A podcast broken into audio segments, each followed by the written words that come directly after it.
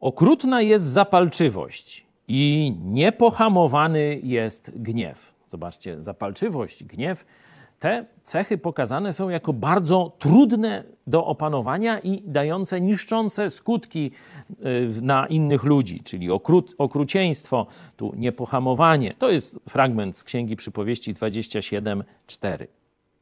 Ale zaraz po tych, zobaczcie, bardzo trudnych do okiełznania złych cechach naszego charakteru, zachowania, pojawia się trzecia, czyli zapalczywość jest trudno poskromić. Gniew jest trudno poskromić i dać mu konstruktywne ujście. Lecz kto się ostoi przed zazdrością? Zobaczcie, tu poprzeczka jest najwyżej postawiona. Niekiedy cię coś przestraszyło, czy, czy kiedy e, coś cię wyprowadziło z równowagi, że gniew, że mm, rozdrażniło cię e, i tak dalej.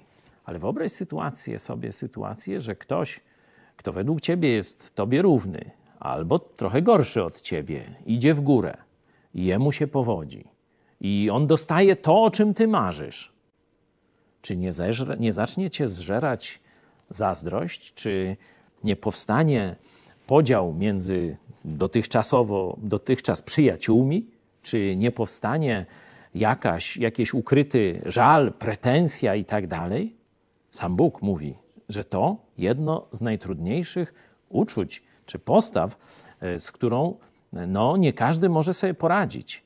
Zapalczywość, gniew, tak, trudna sprawa, ale kto się ostoi przed zazdrością?